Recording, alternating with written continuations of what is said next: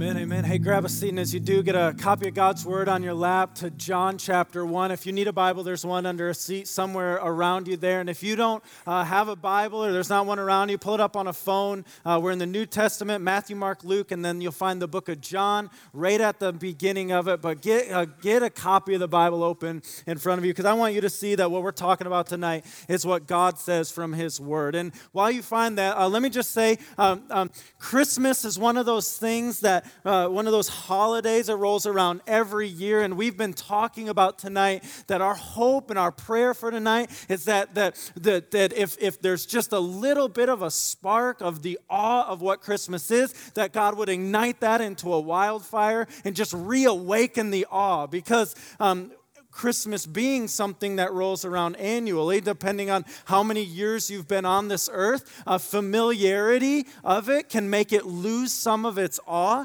And um, we just want to focus tonight on why should this elicit all in our awe in our heart every single year. Uh, the reality of familiarity, just kind of uh, letting things lose their awe. You know, people who live by the Grand Canyon can drive by it every day and barely even notice that it's there anymore. Um, I grew up in Michigan, and um, people from Indiana here, you'll go up in vacation and you'll be like, the Great Lakes are amazing. And I'm like, I guess they are.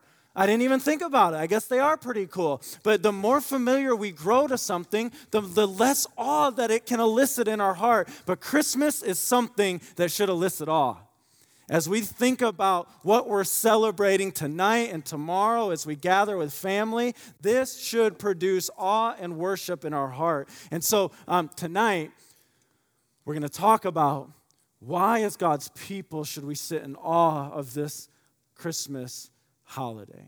Now, I think. Um, there's something really important of how do we keep this awe fresh for the Christmas holiday. Um, um, if you think about, if I ask the question, um, how does the Christmas story begin?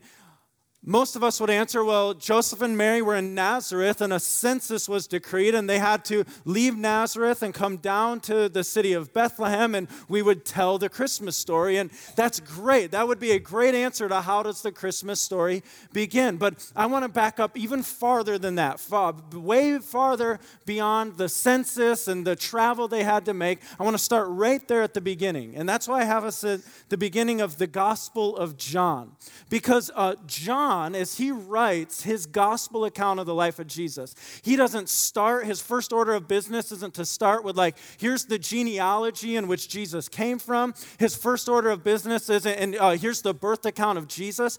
John wants to start his gospel account, not necessarily uh, historical, it is historical, but not necessarily historical as here's the lineage and the genealogy and the birth account. John wants to start his gospel theological he wants to talk about who is this Jesus. And so tonight, I just want to set up our time here for a few moments to uh, usher us into a celebration of the uh, Christmas holiday with hearts full of worship. I want to set up our night like this. First, we're going to talk about who is Jesus? Who is he? Who has he always been? Let's talk about who Jesus is and was and always will be, way before he was ever laid in hay in a manger. And then, once we set up the theology of who Jesus is, this is what will, spark the awe in our heart as we think about Jesus laid in a manger. That's where we're going tonight, and that's why I have us at the beginning of John's Gospel. So if you got it open in front of you, uh, get your eyes down in it right now to John chapter 1, verse 1. And the Word of God says this In the beginning was, no pun intended, but what's the word there? In the beginning was the Word, Capital W, we got to deal with this. In the beginning was the Word, and the Word was with God, and the Word was God. Now, if you've grown up and you're familiar with the Bible, um, who is John talking about here in this very first verse of his gospel? Who's he talking about? Jesus, but that's not evident. I mean, when I was newer to the faith, or when, when people come to me and say, I'm kind of searching out this, this Jesus thing and what it means to be a Christian, where should I start reading in the Bible? My first answer for them is always the book of Leviticus, okay? No, it isn't. It's the Gospel of John. And it's a good answer because John tells us, I'm writing this gospel so that you will believe Jesus is the Christ.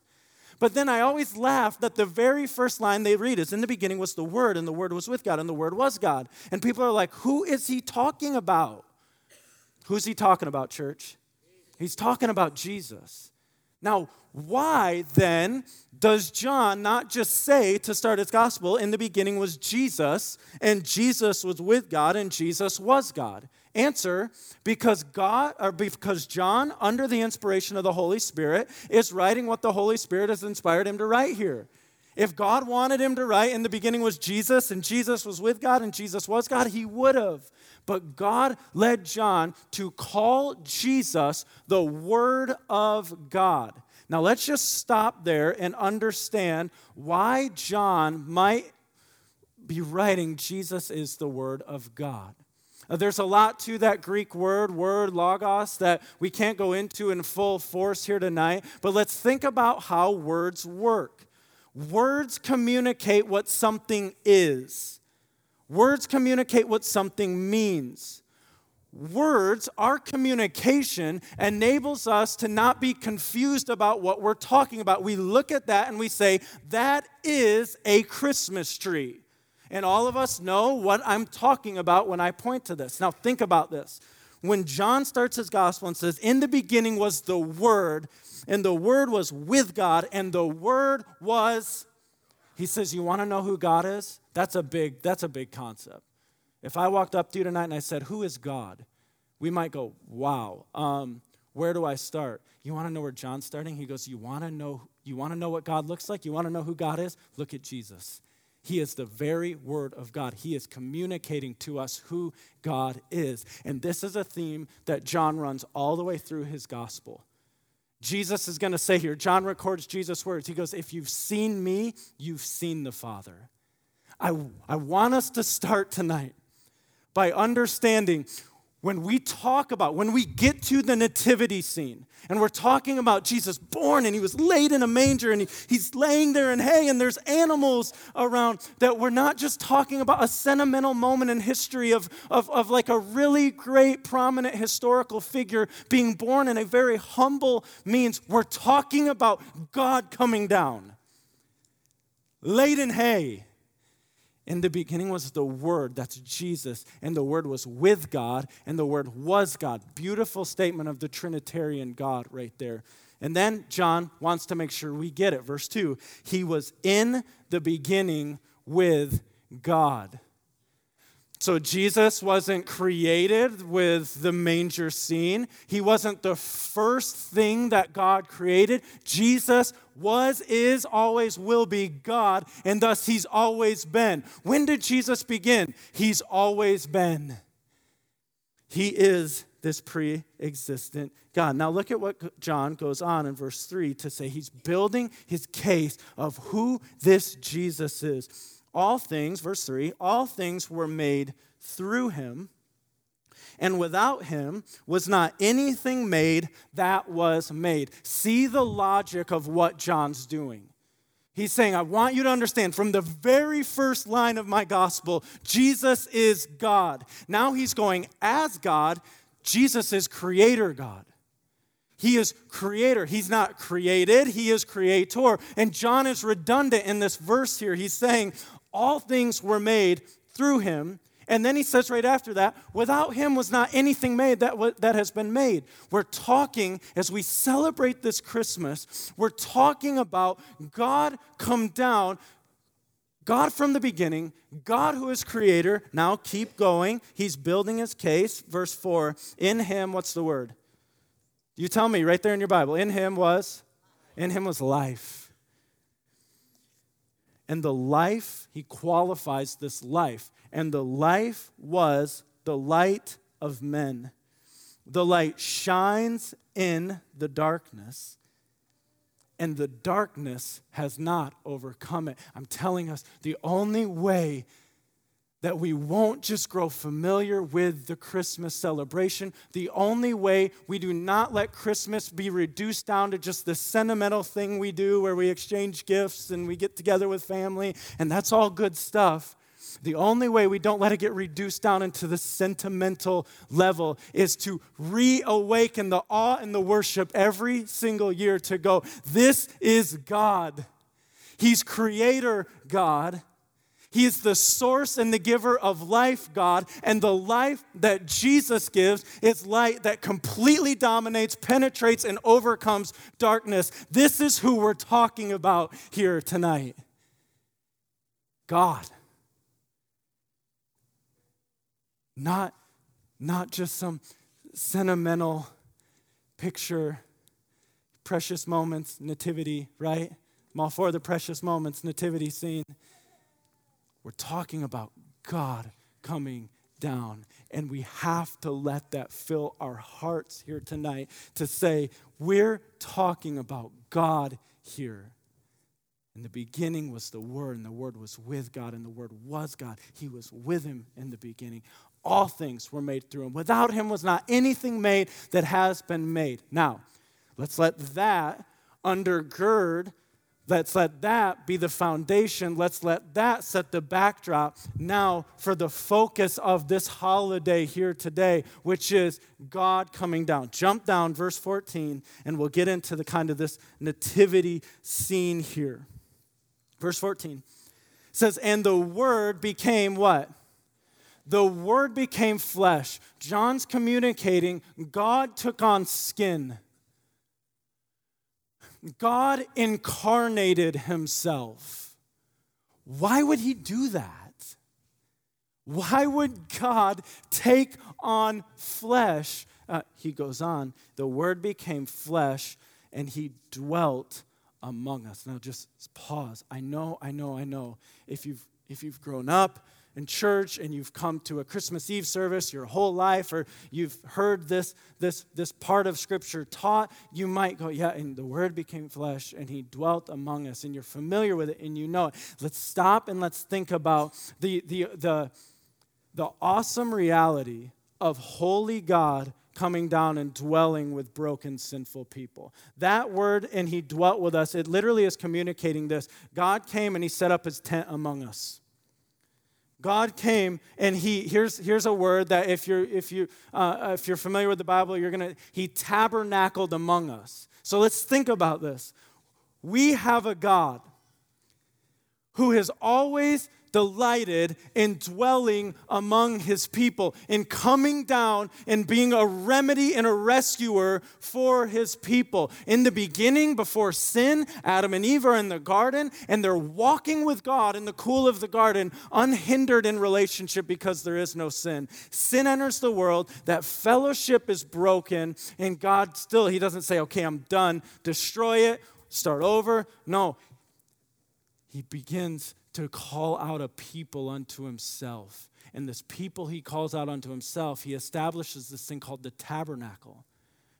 And God's presence will come and dwell among them in the tabernacle. That tabernacle turns into a more permanent dwelling, the temple. And in the temple is the Holy of Holies and God's presence dwelling among his people. And now John is going, it gets even better. God himself has taken on flesh and he is now dwelling among us. Why? Would he do that? He would do that because he's not only compelled by love for broken people, in the very nature of who he is, he is love. And he knows that once sin entered this world, and sin is a disease that has plagued every single one of us sitting in here. The Bible tells us very clearly all of us walk in here with a sin plague. All of us have sinned, and God, the way God said it is, we've fallen short of the glory of God. Now, the good news is that God took on flesh, He incarnated Himself, came down to earth. 33 years after the event we're celebrating now, He would go to a cross, He would die, He would be resurrected so that when we will put our faith in Jesus Christ, He will save us from the sin plague we all walk in here with. We celebrate Christmas now, and in a few months we'll celebrate Easter, and Christmas begins this rescue mission that Easter and the resurrection culminates. Come on, church, say amen to that. Christmas has to elicit this awe. But I'm getting ahead of myself here. Let me give you some points to fill, in. Christmas is about Jesus. Jesus is the pre existent God of all. What is pre existent? Jesus is, another way to say this, the always existing God of everything. This is who we're talking about this Christmas. Now, let me give you the second point right after this. Christmas is about Jesus. He is the always existing God of all. And then here's the, here's the awe of it all He is the God who took on flesh and dwelt among us. He came down and dwelt among us. Just camp out there all night and all day long tomorrow. What we're celebrating is God coming down among us. Now, I don't want to stop there because where verse 14 goes on, I think is so crucial as we think about our Christmas holiday and all the celebrations we're going to partake in the rest of tonight and tomorrow. Where verse 14 goes, I will argue, is the most important thing we have to get this Christmas. Where verse 14 goes is the greatest gift that we can understand tonight and tomorrow. The greatest need that we have will not be found under a tree tomorrow. Though my three year old thinks it will in the form of a Mickey Mouse clubhouse, that he's not getting. Don't tell him that. Our greatest need is where verse 14 goes. And look at where verse 14 goes. The Word became flesh and dwelt among us. He encamped with us. And John says, and we have seen his, what's the word? We have seen his glory. Glory as of the only Son from the Father, full of grace and truth. John then says, and you want to hear something awesome?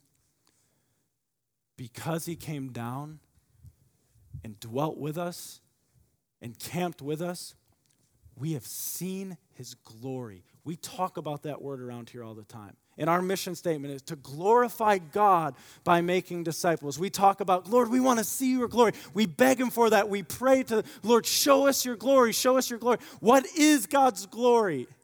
I love the way John Piper talks about it. He says, the glory of God, it, it, you can't really put a definition to it. It's like trying to define beauty. Beauty is a really hard thing to define, but we know it when we see it.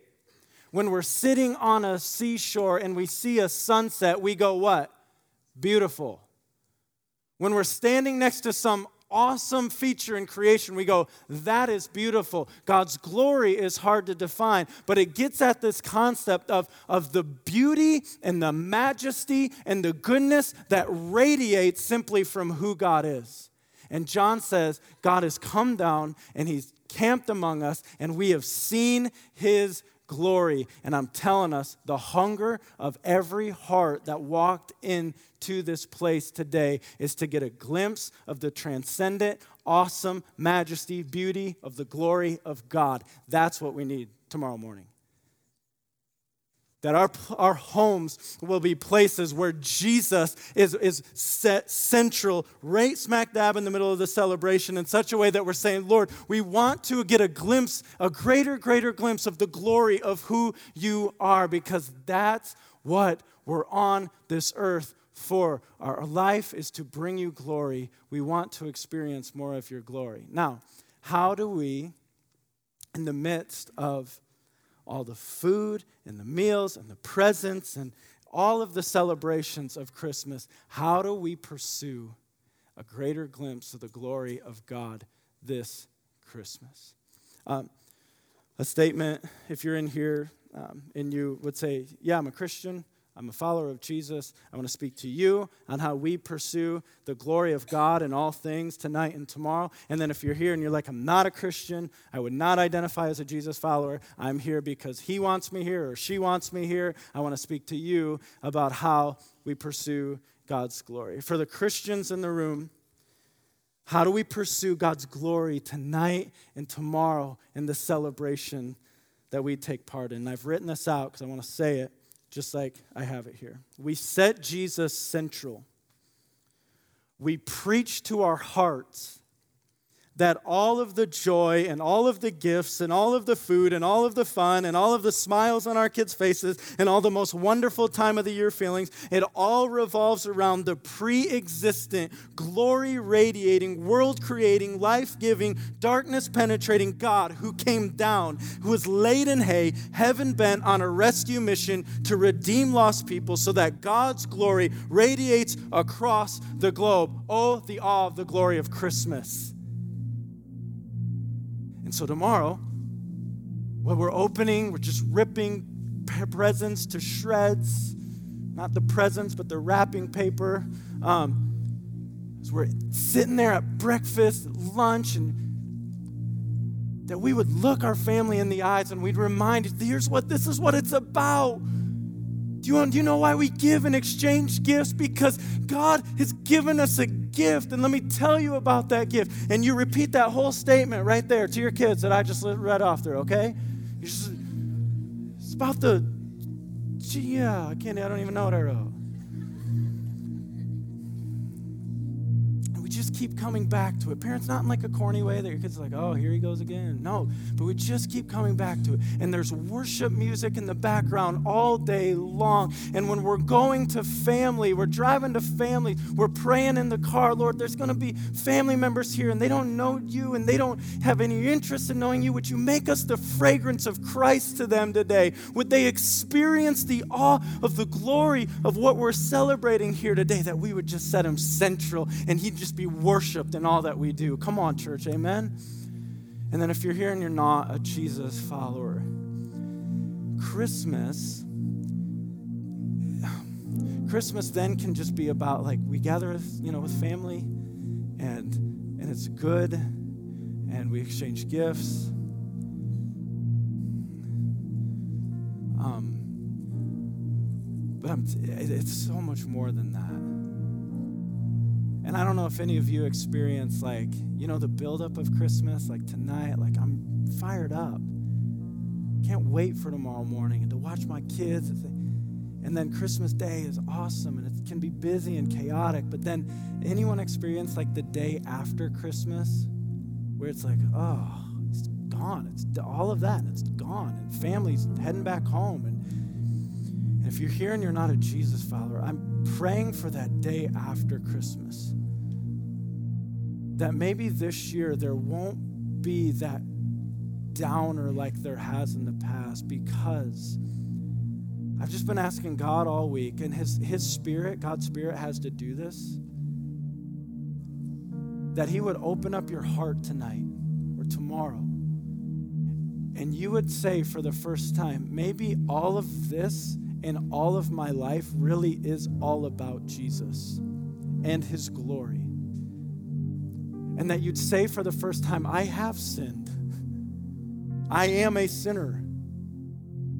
I have done what a good and a holy and creating God has said not to do. And I, I need a relationship with Him. And that tonight or tomorrow, as we celebrate this, that you would say, I'm done. I surrender. I'm done being God of my own life. I'm done being master of my own life. I surrender. Jesus, take it. And it's the gift God has extended to all of us in here by His grace, a free gift. It means that you can't do anything to earn it, you haven't done anything to merit it. God gives it to you freely the moment that you'll put your faith in Jesus Christ to save you. That is the greatest need this Christmas. And I'm praying that this is the Christmas you would just surrender and say, Jesus, this all, all of it really is all about you, and I want my life to this would be the Christmas you surrender. So, what we celebrate when we celebrate Christmas is a pre existent, always existing God who's created it all, who's the source of life of it all, humbly taking on flesh, coming, dwell, coming down and dwelling among us, and coming in the humblest form that you could ever have drawn up. Born and laid in a manger where the animals were staying. And now, with the theology of Jesus on our mind this Christmas, as we walk out of here tonight, I just ask you, just stand to your feet right where you're at. And I want to I want to do something before we walk out, just in a spirit of worship. Um, I just want to read the Christmas story as Luke in his gospel records it. So, what you have with Luke, Luke's a historian. He's a doctor who was a historian. He he was writing an orderly account of the life of Jesus. And he starts his gospel account from a completely different place than where John started his. John started theology of Jesus. Luke, right in the second chapter, he wants to give an orderly account of the birth of this Jesus. And here's what he writes In those days, a decree went out from Caesar Augustus that all the world should be registered. This was the first registration when Quirinius was governor of Syria. And all went to be registered, each to his own town. And Joseph also went up from Galilee, from the town of Nazareth to Judea, to the city of David, which is called Bethlehem, because he was of the house and lineage of David to be registered with Mary, his betrothed, who was with child. And while they were there, the time came for her to give birth, and she gave birth to her firstborn son, and wrapped him in swaddling cloths, and laid him in a manger, because there was no place for them in the inn. Now, the Bible is the greatest book of history. Why? Because God inspired it by His Spirit. So when you read the Bible, it has to engage the theater of your mind. Now Luke is going to shift the attention to this just, just obscure sheep field. Let your mind think about what happens in that field this night. And in the same region, there were shepherds out in the field, keeping watch over their flock by night. And an angel of the Lord appeared to them. And here's the word and the glory of the Lord shone around them, and they were filled with great fear. And the angel said to them, Fear not. For behold, I bring you good news of great joy that will be for all the people. For unto you is born this day in the city of David a Savior, a pre existent, creator God of the universe, life giving, life source Savior is born and is laying in Bethlehem, who is Christ the Lord. And this will be a sign for you. You will find a baby wrapped in swaddling cloths and lying in a manger. And suddenly, there was with the angel a multitude of the heavenly hosts, praising God and saying, Glory to God in the highest, and on earth peace among those with whom he is pleased. I'm just praying for our families as we gather, as we go tonight, as we tuck our kids in, as we get up in the morning, that our homes will be places where the glory of God will just be on the highest display. That we'll get up and we'll do all of this and we'll just say, Glory to God in the highest, and on earth, peace among all men. Oh, let's restore, re remind ourselves, rekindle, re engage the awe of the glory of Christmas. Amen. Church, let's worship. Let's worship.